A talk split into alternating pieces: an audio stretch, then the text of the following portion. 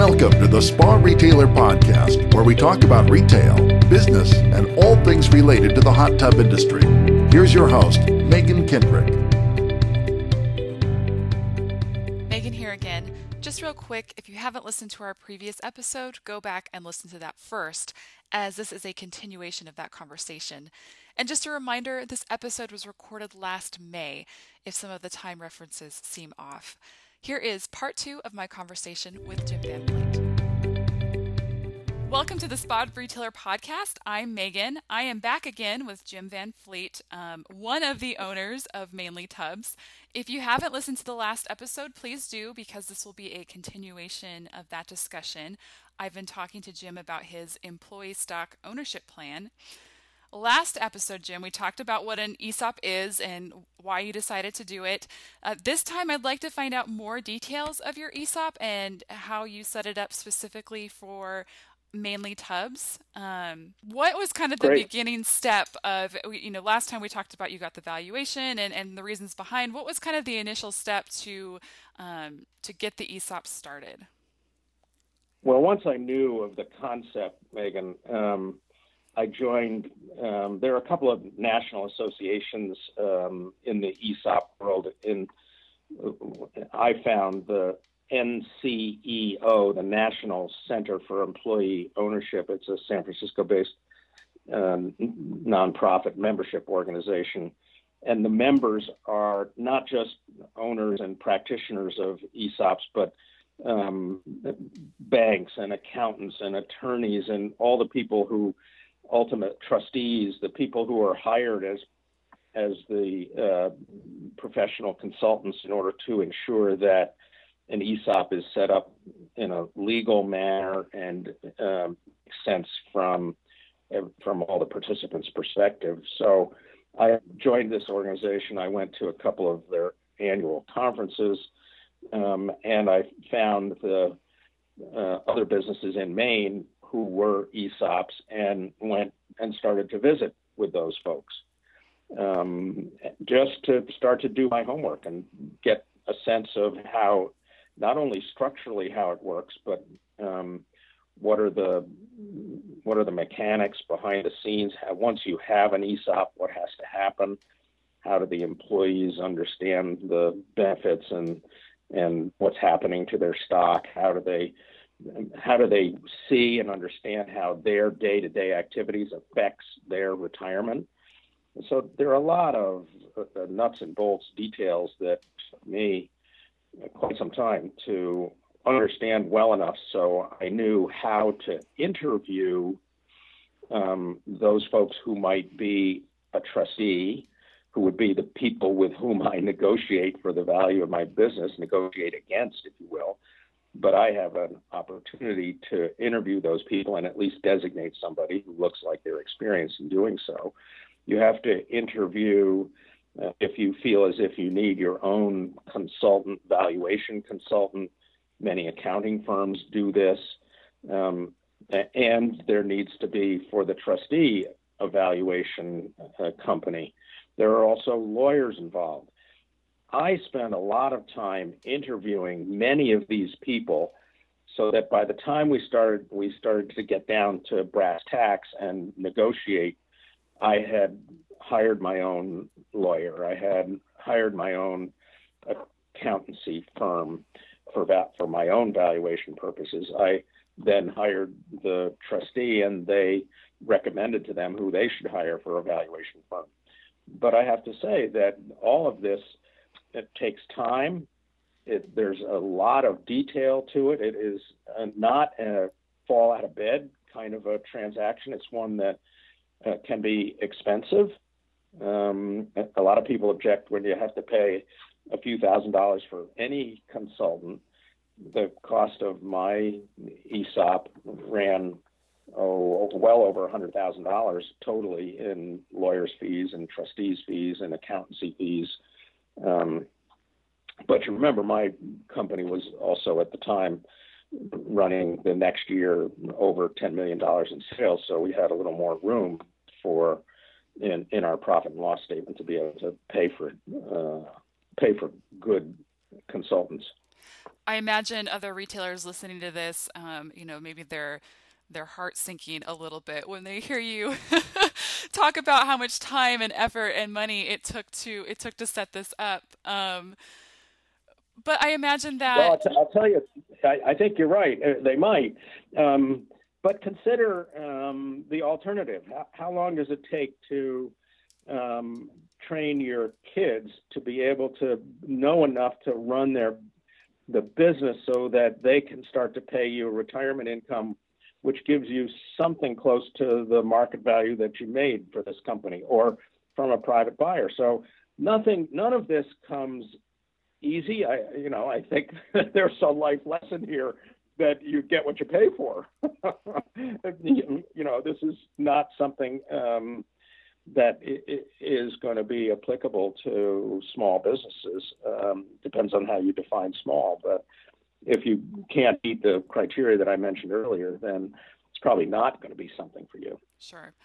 Um, so once you did all this background work and, and obtained this knowledge yourself and found all of the people that you wanted to be involved, um, is it a little weird to like you said, base, like basically hire someone to negotiate against? How does that work? Yeah. It, it is a, a, little weird, except that these people recognize that they have a fiduciary responsibility and the licenses that they get in order to be in this businesses are really important to them because they they want to do a lot of transactions. So mm-hmm. they have to. It, it's one thing to interview them and hire them, but once you've done that, they're entirely independent, and you aren't necessarily going to like what they say or who they decide to hire or what their attorneys have to say.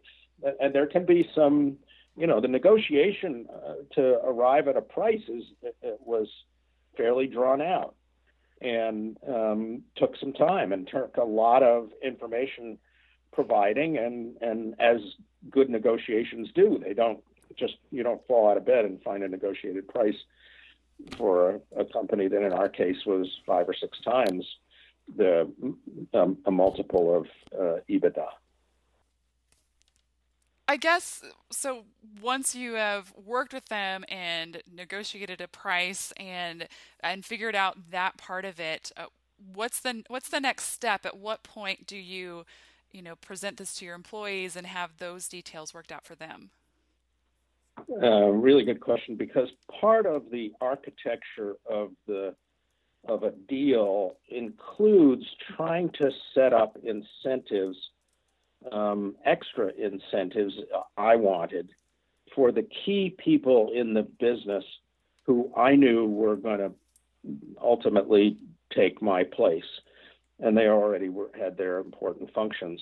But um, they're the people in anybody's company who have the best ability to affect revenue growth and profitability. And within an ESOP, some people have heard the term of phantom stock or options or stock appreciation rights. Those are conventional terms in corporate finance. They're also terms that are used in an ESOP. And so part of what I wanted to do was to not just be able to have all the employees get annual distributions of stock and the stock value go up. I wanted incentives for the key players in my case, stock appreciation rights, so that as the company performed really well, those people who were making it perform really well, who had management responsibility, would get extra incentives and ultimately pay for having done so. Um, in the case of the underlying stock of the company itself, there's a um, a six-year vesting period once you you get to a mandatory retirement age of 65, I think, um, and and the same thing exists in a vesting period for the stock appreciation rights. So the whether it's the stock or whether it's the stock appreciation rights, the idea was to ensure that people could see that they once they did perform and make the company perform well, there were going to be several different ways in which they would be compensated. So when you set this up and you you know clearly have existing employees and um, you know, the vesting is at six years. Does that start when the ESOP starts, or is it retroactive? So you've been here for seven years, so your stock is already vested. Is that how that works? No, it starts when the plan starts. Okay. Okay. So, um, and and because I have a, a pretty young uh, population, nobody was. I was the only person remotely close to retirement age. So, the vesting period I think was uh, less important as I chatted ultimately with employees about that. Um, and you have to have key employees involved pretty much from the outset, Megan. It, it's not something that I could do independently. The trustee, eh, using the Department of Labor regulations, has to be able to interview the key members of management to ensure that the representations that are being made about future finances, what kind of revenue can we expect in the future and why, and what kind of expenses will we have in the future, it required us to do forward looking five and 10 year budgets. Um, and that's a rigorous process in itself. But that process that includes key managers um, means that um, there is more than just the owner involved in setting the future direction. And that's why the trustee wants to talk to key managers. So the long and the short of it is I was required to bring key managers into the confidential process so that one they could understand from their own standpoint how and we were going to manage the company going forward but um, also so they could eventually be interviewed by independent outside folks who needed to satisfy themselves and ultimately the Department of Labor that this company would run without the selling shareholder. Now, it wasn't envisioned that I, I, was the selling shareholder. It wasn't envisioned that I was going to go right, leave right away. But at at 69, anything can happen, and the, you know the trustee has to protect all the employees, and so they have to be sure that um, if something happened to me, that the company was going to continue to run, and that's really important. That's that's that's what makes a good company in the first place. I, I learned uh, several years back that the more time off I took and the company continued to perform as well as it had, the more valuable my company is. My wife liked that too, I might say. I'm oh, sure she did. you could work less, and your company's worth more. so um, but that, that's that's what happens in the eyes of valuation people who want to understand and have to protect all of the employees to ensure that the company will continue to run in perpetuity. And this retirement plan can, in fact, be a retirement plan. When did it officially take take effect? Then uh, on, on um, all of the it, it took effect on twelve thirty one. Uh, 16, so the end of last year, so that all of the existing employees who had worked a thousand hours got their first year of vesting in 2016. Um, and, and, that's just the nature of the way I chose to do it. Um, it made sense to do it at the close of a fiscal year. Um, we, we had to put in place things that we hadn't done before. There has to be an outside independent auditor um, who looks at the financial statements and says to the trustee, yes, these financials are they are accurate representation of what's going on in this company. And then the trustee can say, okay, well, that means that the stock price this year is. And in a good performing company, of course, the expectation is that the stock price will continue to expand over time. There are some some inside loans that are involved in an ESOP, which are complicating, but the long and the short of it is that I chose a period over 25 years to distribute 100% of the stock to employees. And I did that because I wanted new employees over time to have plenty of opportunity to get portions of their of the company's ownership. And if you distribute 100% of the shares in a short term to generally young employees who enjoy working, there's going to be nothing left for the new people who come in. So there are some conscious planning um, criteria that you have to think about in order to put something like this in place and to ensure that it's going to be enjoyed and all the incentives are going to be enjoyed by all of the employees over time. I chose not to do this with my own personal tax uh, uh, calculation as an important variable. Okay. Um, that may sound, that may sound um, uh, anti-American, but um, I was an S corp and had been an S corp all along from a structural standpoint.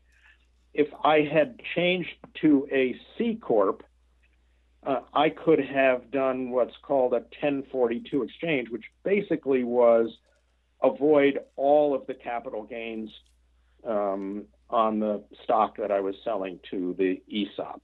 That might prove very attractive to some people, but what it does is it requires the successor company, once the transaction happens, this is sort of arcane, but it requires the successor company to, to be a C corporation for at least five years. That then requires the C corporation to pay taxes before it can even pay a bank that might be involved or the shareholder who is taking uh, financing back. So in my case, I chose to not have that be my motivation, rather to choose to pay capital gains on an installment basis um, as how I would handle the taxes of my own personal situation. And that will give the company far more cash to run itself because it's not having to pay taxes on a going forward basis. Um, the only taxes that ultimately are paid by an ESOP are by the participants when they get their stock many years out and only on a regular income tax basis at whatever rates they happen to have. So I chose not to get to take advantage of um, what might have saved a lot of cash for me in order to ensure the ultimate success of the ESOP going forward. So, explain what happens when you do decide to retire and leave the business. What happens to um, to your stocks? What happens to the employees? Do they? I mean, who is who's in charge now? How does that work? Yeah, well, there's a board of directors. Good question. Um, I I had to agree to uh, cede um, control of the company to a board of directors, and there are it's a board in which I'm allowed to serve as a director, but I have to have two outside independent directors who ultimately are responsible as a group to manage the company going forward, to choose who they hire for staff, to approve, just like a normal corporation would, all of the sort of underpinnings operationally of any company. And the trustee um, appoints the board. So the I had a chance to recommend a slate of directors, but at the end of the day, the trustee had the say as to who were going to be the directors for the company. And as contractual CEO, which is what I am for at least a three year period, I have to report to that board of directors. I can still be a member and am of the board, but I'm a minority um, I, I'm a minority, one of three in our case, and so I basically had to agree to be accountable to somebody other than myself, and that's a change. uh, and uh, but that's okay. You know, we had already set up a, as a management group the idea that that could happen with time. So uh, that's an interesting format change for uh, a company which has been led by an entrepreneur, as many in our industry are, you have to be ready and willing to um, think hard about how you're going to govern yourselves going forward. So, were those directors people, uh, current employees, or are they people outside of the business, or a, combination of both? Where where did they come from? Um, they're outside people. Um, one is a, a person acquaintance that I have known for many years who's a really successful businessman who I um, think w- would provide some extraordinary value on a board. The other is um, was the CEO of another ESOP company. So there's an, another ESOP company in Maine of fairly significant size, and I got to know this guy as I was doing my research, and so he's been through all the rigors of ESOPs, knows all of the landmines, if you will, um, and how to be successful at operating it. And so I asked him, and I was lucky enough to that both of these um, guys with substantial business experience in uh, industries other than my own uh, would uh, accept their board seats. They get paid uh, for this. There's, you know, it's like any other board. You you have to pay to get this kind of um, knowledge and expertise, and that's part of the ongoing expense of an ESOP, which um, people ask me all the time. What's it, what's it cost on an annual going forward basis to run an ESOP? And my answer is, well, probably a minimum of thirty thousand, and you might get a high of sixty or sixty-five thousand for the combination of all the people who have to be on board in order to run it well and comply with the Department of Labor's uh, ERISA standards. So the board what decisions are they involved in? Are they only involved in the management of the of the ESOP? I mean, I imagine they're not involved in daily operations of of the company. Where do the, sort of their responsibilities lie? Yeah, their responsibilities do lie with the operations of the company because it's the trustee who's responsible for the reporting of um, and the oversight of the ESOP. Um, but so they're approving.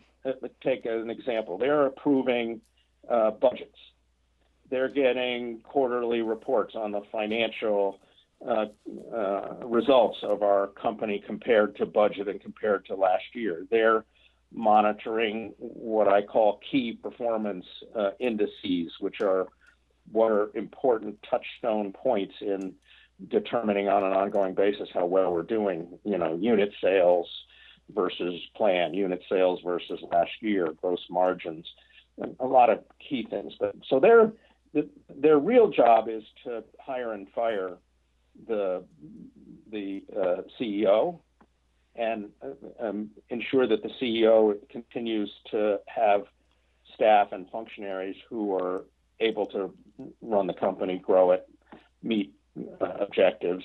They these board members must also serve as an audit committee, as a compensation committee. So those kinds of activities are now out of the hands of the owner and the owner's staff and rather in the hands of, of uh, professionals. Has that been has it been difficult for you to turn over some of that control? I mean, I know you you decided to do this, so you knew you knew it was coming, but um, has that been an uncomfortable thing for you to do? Um, uh, not particularly. Just by dint of age, if nothing else, there has to come a time when you give, give it up. sure. Um, and, um, but it's it's kind of a new twist, and I think it's important for uh, younger people, my staff included, to see and be part of a company that's run by independent directors. That's what 99% of all employers are anyway.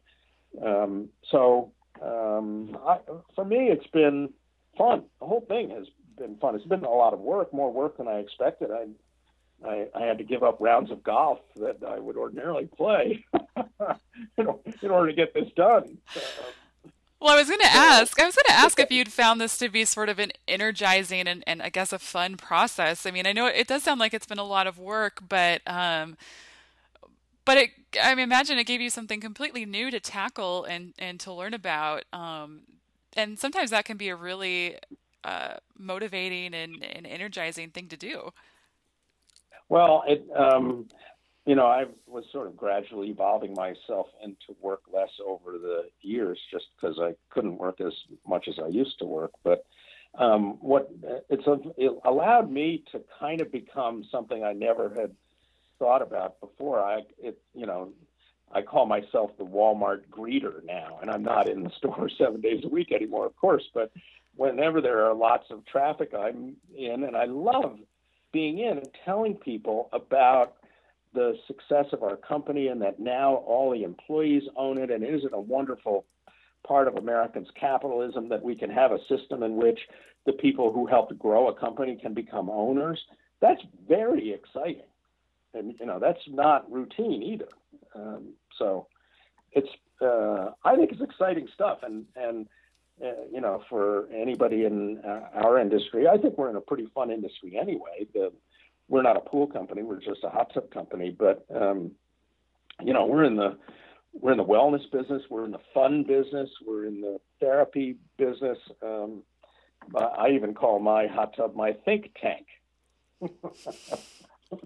Is that where you decided to came up with the idea to do an ESOP? Was in your hot tub? yeah, in my in my think tank. what has been your employees' reaction to this? Um, do they understand what this means for them? Are they excited about it? Um, what is what has been their their reaction to having this set up for them? Logically, their first response is, "What is this? Right. What is an ESOP?" And I told the story at our holiday party, which is when I told everybody what was happening. Um, I'd just come from the closing, and all the paperwork was done in the middle of December the transaction was effective and all the money stuff happened uh, on the 30th of the year. But I told them at the Christmas holiday party um, that I'd just come from a closing at which I'd sold the business.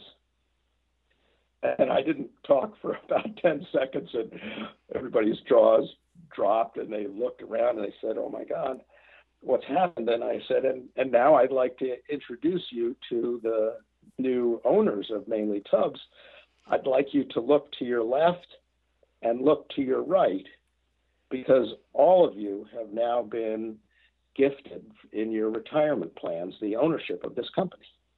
And so none of the employees had to put up any money in order to um, allow this to be put in place. But you've heard some of the rigors of what it means to be an ESOP going forward. Um, and they were all really excited. They were particularly excited when I told them the story of another ESOP company in which a retiree had gotten up to speak at his retirement party and um, said, You know, 25 years ago, when you guys put this in place, I thought it was a lot of baloney. I thought it was uh, some way you were lining your pockets. And I'm standing up here today with a retirement check that's worth a half a million dollars and I've been a laborer for 25 years in this company. And so this is no bunk. so I told that story to everybody, and that sort of helped get people get over the idea that, that this was some highfalutin transaction. It was it's a real transaction in which people ultimately are going to gain based based on how well they do and how well they can continue to run the company they're going to gain something of significant value in their retirement that they would not otherwise get um, elsewhere. So I think that gives us a leg up as the employer. That's one of the reasons that I liked it. Um, good stuff. It sounds like you know you already had great people in place who are doing a wonderful job. But I mean, have you seen a change in their attitude at all now that they are you know part owners of, of the company? Has there been a shift in their own personal motivations that you've seen? Uh, uh you know, it's been in place for four months now, um, and um, clearly, my uh, the management staff is very excited. They know much more about it than the rank and file. Of course, the rank and file seems to be excited because they know that nothing is going to change. Their jobs are going to be protected, and they're going to get some future benefit. And if they do well, uh, their pay will go up their bonuses will go up and they'll also have a stock that continues to grow in value. So I think they all get the idea that in this day and age as a company that we have to be uh, really good at customer interactions. You know, uh, customers hold this uh, uh a torch to our feet every day, which is the ability to post on the internet anything which is a less than satisfactory experience with any company's representatives. And so it really heightens the importance to be really good with people after the sale. And that's been the hallmark of our success. And I think everybody recognizes that. All our employees are paying a lot more attention to, or at least they tell me about the happy um, interactions they have with customers and that they can tell customers that they're part owners in the company. It's it leads to a fun conversation, and I like to think that over time, as they get to learn more about it and they start to see statements representing the value in their retirement accounts of the company stock, that that will also continue to energize them. Well, thank you so much for sharing all of this with us. I really appreciate your willingness um, to kind of go on the record and, and explain this in so much detail. Succession planning is a topic that retailers have expressed a lot of interest in over the years, and I'm so excited that we can share your unique plan so that others can can learn from what you've been doing. Um, it's really been great and interesting. So thank you so much. You're so welcome, Megan. Nice to chat with you. Um, people know how to reach out to me. Um, I welcome the opportunity to answer questions. Yeah. When they uh, have a chance. I was going to say, you know, if anyone does have questions for for Jim on this topic um, or for me, you know, you can email us at podcast at sparetailer.com. Um, you know, if we have enough questions, we can even do a, a follow up where we answer some of those. So please let us know. We're um, as Jim Jim has already said, he's happy to answer all of your questions. So we welcome those at any time. Um, you have, I haven't set up. I haven't set up a consulting company yet, Megan, but you may have to after so, this. I, don't, I, don't, know. You know, there are a lot of baby boomers who uh, own. I'm I'm clearly at my age a baby boomer, and uh, there are a lot of us who own companies like this um, who want to find uh, nifty ways to um, ramp out of a business uh, as opposed to fall out of a business. The industry is kind of at that point where there are these entrepreneurs who've started these businesses and who are kind of ready to to move on, whether it's to something new or to retirement. And so there are a lot of people out here out there who are at the place where you are and are looking for those answers. So, um, which is why this has been such a such a popular topic in the past. And uh, I'm excited to. Uh, bring more on this topic coming in later episodes. So stay tuned. We will continue to talk about success, succession planning. Um, if there's a particular aspect you'd like to hear more about, please let us know. You have been listening to the Spa Retailer podcast. Thank you so much for joining us, and uh, please check back in soon. You've been listening to the Spa Retailer podcast. You can download previous episodes on iTunes, Google Play, or at sparetailer.com slash podcast. Be sure to download the Spa Retailer app where you can also listen to the podcast and get access to all the magazine articles as well as exclusive content.